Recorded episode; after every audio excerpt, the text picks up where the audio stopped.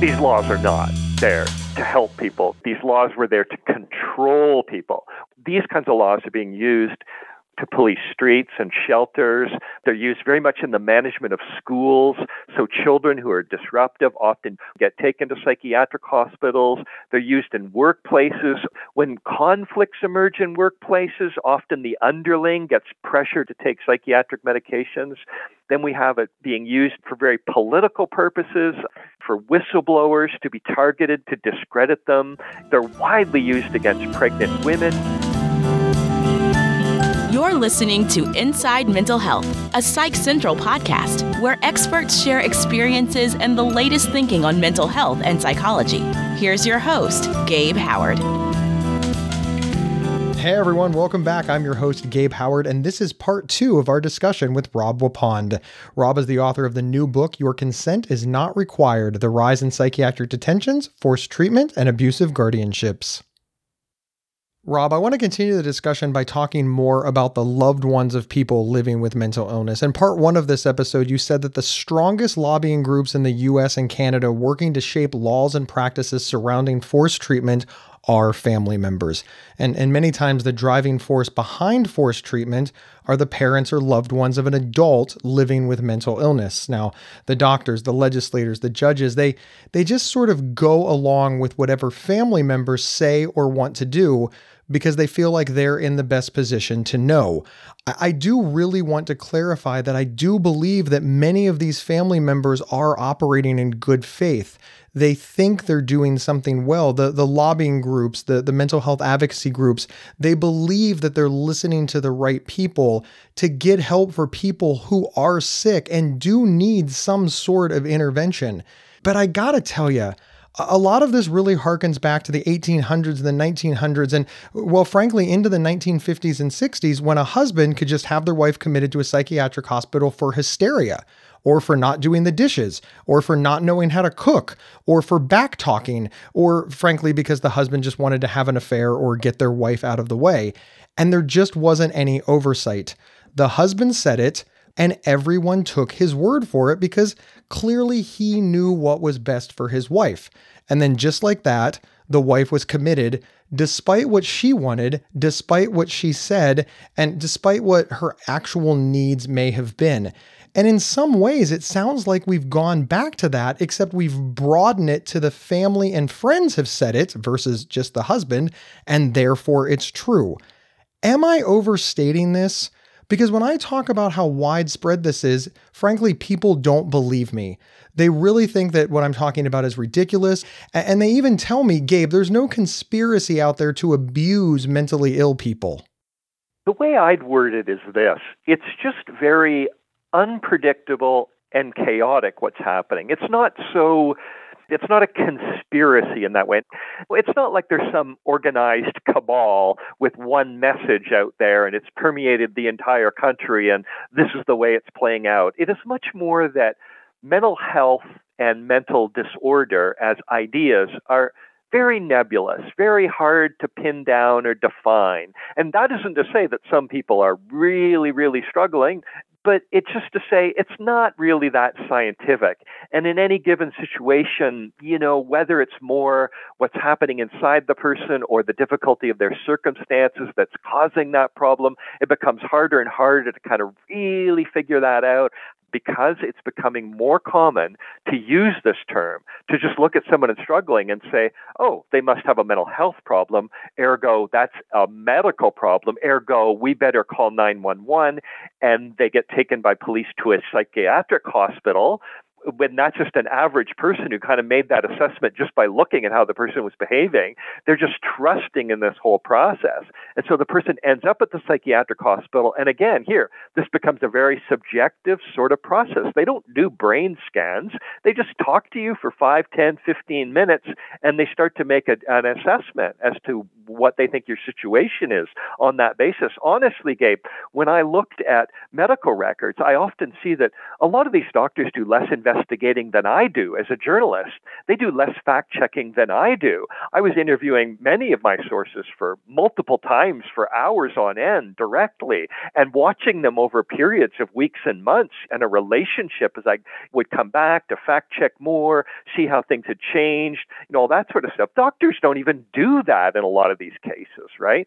So because of this breadth now, these kinds of laws are being used definitely to police streets and shelters, but they're used very much in the management of schools.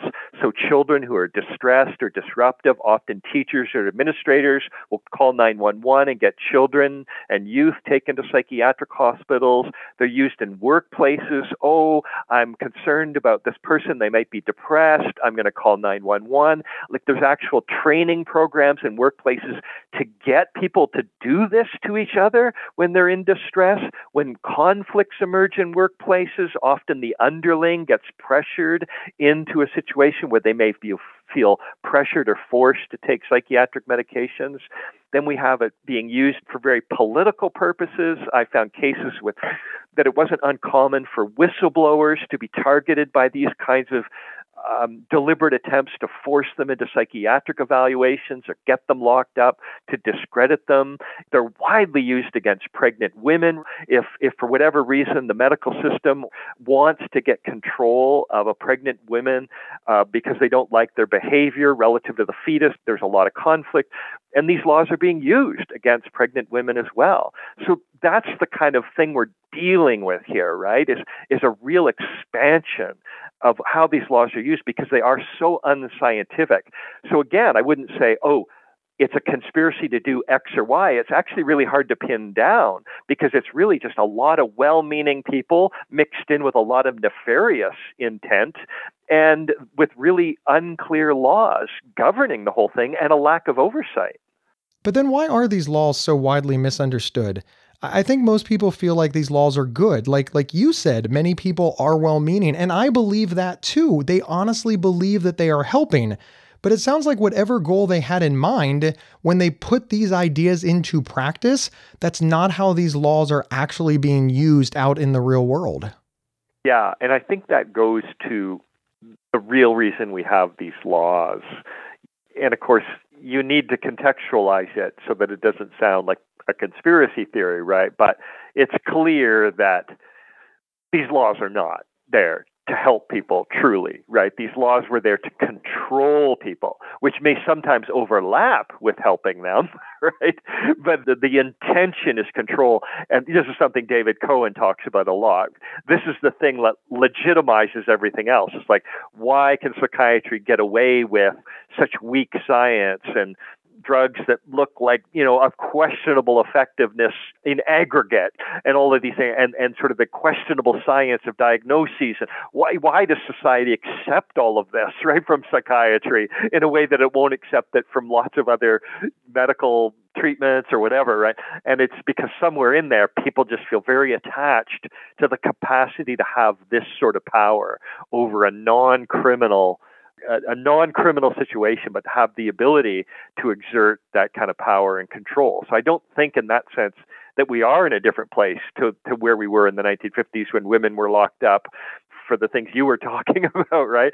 But the reasons are different now, like the reasons given, but it's the same impulse. It's people who are really annoyed or really upset or really frightened by someone else around them and this becomes the excuse or the legitimation, right? But it is still social control. That's the predominant element. You know, and it's so obvious when you look at long-term care facilities or schools. Like, well, that's exactly what it is. The teacher's not able to truly make a diagnosis in the moment. It was the kid was simply doing something that the teacher considered unmanageable. So they're going to send them up to the psych hospital. Well, now the kid's in the system. I think it's also fair to look at fear right? People are afraid that if they if somebody warns you, "Hey, my loved one might do X," and then you do nothing, and then their loved one does the X, that you will be blamed. I, oh yeah. There's this better safe than sorry mentality that we're playing with people's lives, and I understand being afraid. And there's, let's face it, there's nothing more scary than than mentally ill people. We're we're we're unpredictable, and and and nobody wants to get this wrong. Yeah, and it's been amplified exponentially by media coverage and anecdotal stories and that. And I, I absolutely agree that I think that's widespread in the system right now is a sense that when judges are looking at these situations, attempting to be a neutral party, making a, an assessment independent of the psychiatrist, nevertheless, they still have in their minds, I don't want to be the one that lets somebody go and they might do something dangerous to themselves or someone else. So it seems like in their mind, the safer solution is just keep forcibly drugging them, keep locking them up, right? What could go wrong, kind of thing, right? It's like the same attitude we have towards criminals, where we just go, gee, well, if they're in jail and restrained forever, gee, they can never commit a crime again. But the reality is, the way this actually plays out in real life is those people often become more violent, more dangerous, uh, they become more harmed. All sorts of terrible things can happen as a result of that better safe than sorry attitude. And we really need to look at it and re- reopen our minds. And of course, I'm not the only one saying this. In fact, this is the predominant message you get from people who have been forcibly treated. They often just say, hey, I want the freedom back in my life to just live a bit larger than other people may be comfortable with. But there is a fear element with that too, right? Specifically from the parents or loved ones of people living with mental illness. Family members are afraid for their loved ones. They are scared that the behavior that they are witnessing and that the behavior that they are not comfortable with is going to lead to their loved ones being hurt or, or maybe even lead to their loved one's death. And, and listen, I struggle because I talk with a lot of these parents and they're fighting for their children. And they say to me, Gabe, listen, we need to do this. We need to be in total control. We know what they need, and our loved ones do not because of their illness. And this will save their lives. And Rob, honestly, it is really compelling. They are super worried about their children. But on the other hand, in the long run, they they seem to be doing a lot of damage and they are really misguided. Do you think this type of fear could be driving some of this? Yeah, yeah. I mean, it can be. It's a bit helicopter parenting, right? Like, okay, like I maybe I have to have a higher tolerance for some of the risk taking that she will engage in, and I think that that's something that these parents may need to sometimes learn too. That yes, I'm sorry, it does sound really difficult and and and, and painful, but you know what? This is not a solution. Like you're calling it a solution, it is for you, but clearly your loved one is continuing to resist, right? Even when they're on these drugs and they continually need to be coerced. And is that truly in the long run? We're, we're such a risk averse society. But it's something, it's difficult to say that. People think that you're dismissing their, the, the danger or whatever. But I, I do think we're overly our whole approach to this is is very much like we can't let I think NDRN lawyer said it to me. He goes, Yeah, once you're in the system, you're not allowed to make ordinary mistakes anymore. You can't live like a normal like a normal person is allowed to make bad choices. When you're in the system, you're no longer permitted to make bad choices in your daily life. And, and the helicopter sort of control of the family or the practitioners, of the overseers. Exactly you are in the worst position to live a perfect life because we are sick. Uh, but we have the highest expectation to be uh, perfect, mistake free. Right. Yeah. I mean, and that's just one piece of this whole puzzle.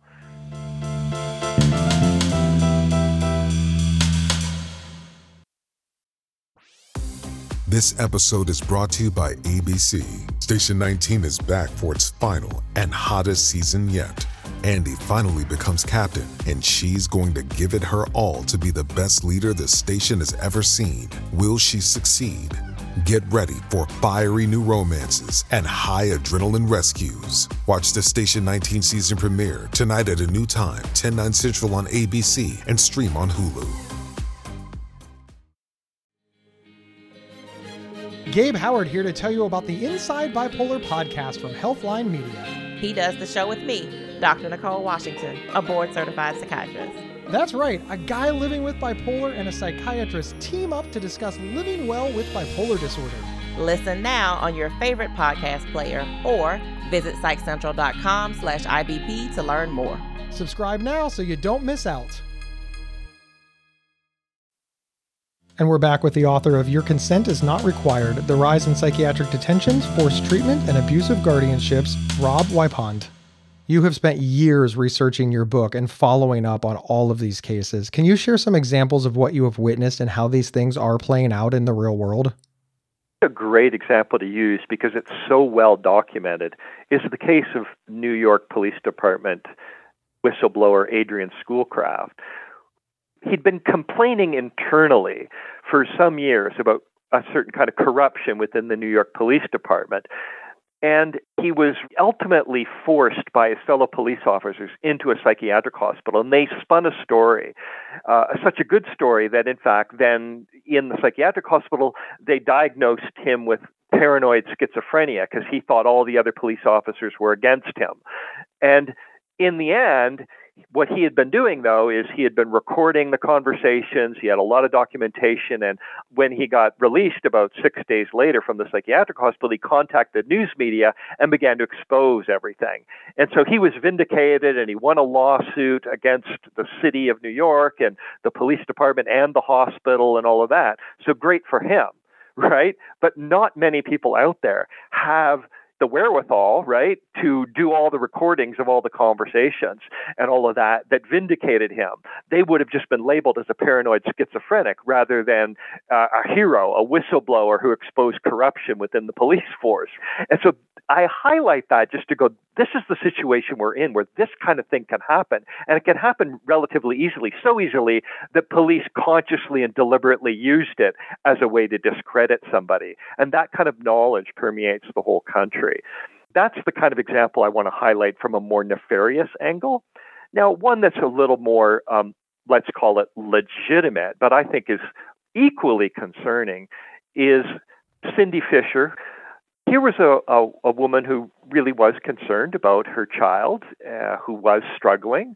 He'd gone through some crisis in his life, and she was concerned and took him to a psychiatrist who, within a half an hour, diagnosed him with schizophrenia and gave him antipsychotics. And she and the son, indeed, at that time, agreed to take them. So they were voluntary patients. So for years, then, Cindy was increasingly needing to be coercive with these medications with her son because he wasn't experiencing any positive effects and indeed was experiencing negative effects but at that point was confused too like how much of this is the drug? How much of it is my own struggles that i was having? And so was she confused but she just trusted and believed in the doctors and what the doctors were saying and so became increasingly coercive with him and started to call 911 on him if he wasn't going to take his medications, get him locked up so that he would be forced to take them again. And then gradually, though, she saw it still was not helping. And over time, she switched around and started to defend his rights and become concerned that, okay, maybe the drugs are not the solution they were African American. So she was saying, Are there African American therapists who could speak with my son? No were there uh, alternative approaches? Could they taper the medications because the medications seem very powerful? No, like the doctors had started to object. Who are you to tell us what should take place here? And she ended up in extraordinary conflict then with the treatment providers, such that they then tried to seize control, guardianship over her son, and they were successful in getting that. And this is not an uncommon story. I heard this from many families who there are some that just continue to believe that the drugging is the best that could possibly happen for their child, but other family members start to question it and say, well, what are the alternatives? What other approaches could they take? And then they find that the system is very resistant to change, very resistant to providing any kind of alternatives, and they end up in conflict. And they quickly discover they have no rights, that these laws have been deliberately set up in a way to prevent them from being able to influence this kind of a situation. One of the things that worries me so much about forced treatment is that it is ultimately harmful. You only get one bite at the apple, right? And forcing someone to do something only works while you are forcing them once you stop forcing them, they don't trust you anymore. They don't have faith in the system anymore. They don't have faith in the process anymore. And they're not going to reach out for help. And well, frankly, they're going to stay the hell away from you. They're going to stay the hell away from the mental health system entirely. They will probably avoid everything and start getting no treatment at all. So, family members who are like, look, I know they need treatment. I know this is what's best for them. And that's why I'm doing this, even though this is not what they want. I, I just have to say, okay, but is this the long term solution you're looking for? Or have you only solved the problem for a year, two years? Or, or hell, five years. And that's really such a small amount of time, especially if your loved one is showing the symptoms of the stereotypical ages of 16 to 24. Let's say that you get them stable and I'm going to go from 24 to 29. What happens from 29 on? They're going to be just very, very traumatized. I, I just, they, they avoid everything and they get nothing. And it really seems like your data is backing up that this is not a good long term solution. Yeah, and that's such a good point. It's a very important point that it really only works once. Because, okay, now that you've done that, that person's never going to feel safe calling anyone because they know there's this extreme risk of being subjected to something that, that traumatized them. So, how can you believe in this? Like, I ask these practitioners that I, I'm frankly aghast that psychiatrists aren't the one speaking out against forced treatment because you see this every day but instead, what they've done is they're expanding it, right? Their justification for the fact that it's clearly failing a giant segment of their own patient group, it's clearly not working for them. Their reaction to that is, okay, we need it more. We need to do it longer. We need to get in earlier, got to get them younger everything right now is moving towards expanding and expanding and expanding the amount of time and the degree of the force. And I'm saying it's time to look in the other direction. It's time to back up from that and go, look, there's a huge segment of the population of these patient groups that this is not working for. All it's doing is driving them away. They become afraid to seek help even when they when they know it, even when they want it. And that's what I want to highlight too. We should not equate help with force. And that seems to be what we're doing when we have this dialogue. We say, oh, yeah, if we're not if we're not sending the police out, we're not helping them. Well, wait a minute. There's a lot of other ways to help a person who's in distress. I've seen people, I've been with people in extremely high states of distress, and you can still find ways to talk with them. You can still, still find ways to connect. And that's what we need to do way more as a culture, as a society, as families, is look for those things to say, look, I really do want to help you. What do you need? What do you want? Turn that question back to the person. What's really distressing you? Because often you, you keep that conversation up beyond the initial uh, high level fear the person might have, often they'll start to articulate things that aren't that unreasonable, like, well, I really want a safe housing. I don't feel safe in my housing, and here's why. Or I really want to talk to a person that I do trust, and here's that person's name, and things like that. There's very little science out there to suggest that forcibly treating people actually helps them. This is not a scientific thing at all. So I'm saying let's at least get the data. Let's let's find out how many people in America really are being forcibly detained and forcibly treated. Let's find out what's actually happening to them. What do they report as their feelings? Are they are they glad? Are they not glad? What sort of outcomes are we getting? Are they getting housing? Are they getting jobs? Are they feeling better, getting back to their families, getting along well with their families? Uh, or is their whole life starting to spin out of control? Are they traumatized? So I find lots of evidence for negatives, but the numbers in the end we really don't have. So I say we need we need to be way more transparent about the fact that this is going on and how brutal for some people it is and and then start doing some more analysis and then much more robust oversight to prevent the kinds of abuses that are clearly coming on right now in psychiatric care Rob, thank you so much for being here. His book is Your Consent is Not Required The Rise in Psychiatric Detentions, Forced Treatment, and Abusive Guardianships. It's out now. I'm sure you can get it on Amazon. Rob, where can folks find you online? So they can find me easily enough at my website. If you know how to spell my name, Rob Wipond, W I P O N D, uh, robwipond.com. And I also have a newsletter and a blog there. And they can find me on Twitter, Facebook, or YouTube. And yeah, and they can also order the book through their local bookstore or anywhere online. Awesome. Rob, once again, thank you so much for being here. Thank you. You are very welcome, Rob. And a big thank you to all of our listeners as well. My name is Gabe Howard, and I am an award winning public speaker who could be available for your next event. I'm also the author of Mental Illness is an Asshole and Other Observations, which is on Amazon. But you can grab a signed copy with free podcast swag or learn more about me by heading over to gabehoward.com. Wherever you downloaded this episode, please follow, subscribe to the show. It is 100% free. And do me a favor tell people about the show, mention it in a support group, put it on social media. Hell, send a text. Sharing the show is how we grow. I will see everybody next Thursday on Inside Mental Health. You've been listening to Inside Mental Health, a Psych Central podcast from Healthline Media. Have a topic or guest suggestion? Email us at show at psychcentral.com. Previous episodes can be found at psychcentral.com slash show or on your favorite podcast player. Thank you for listening.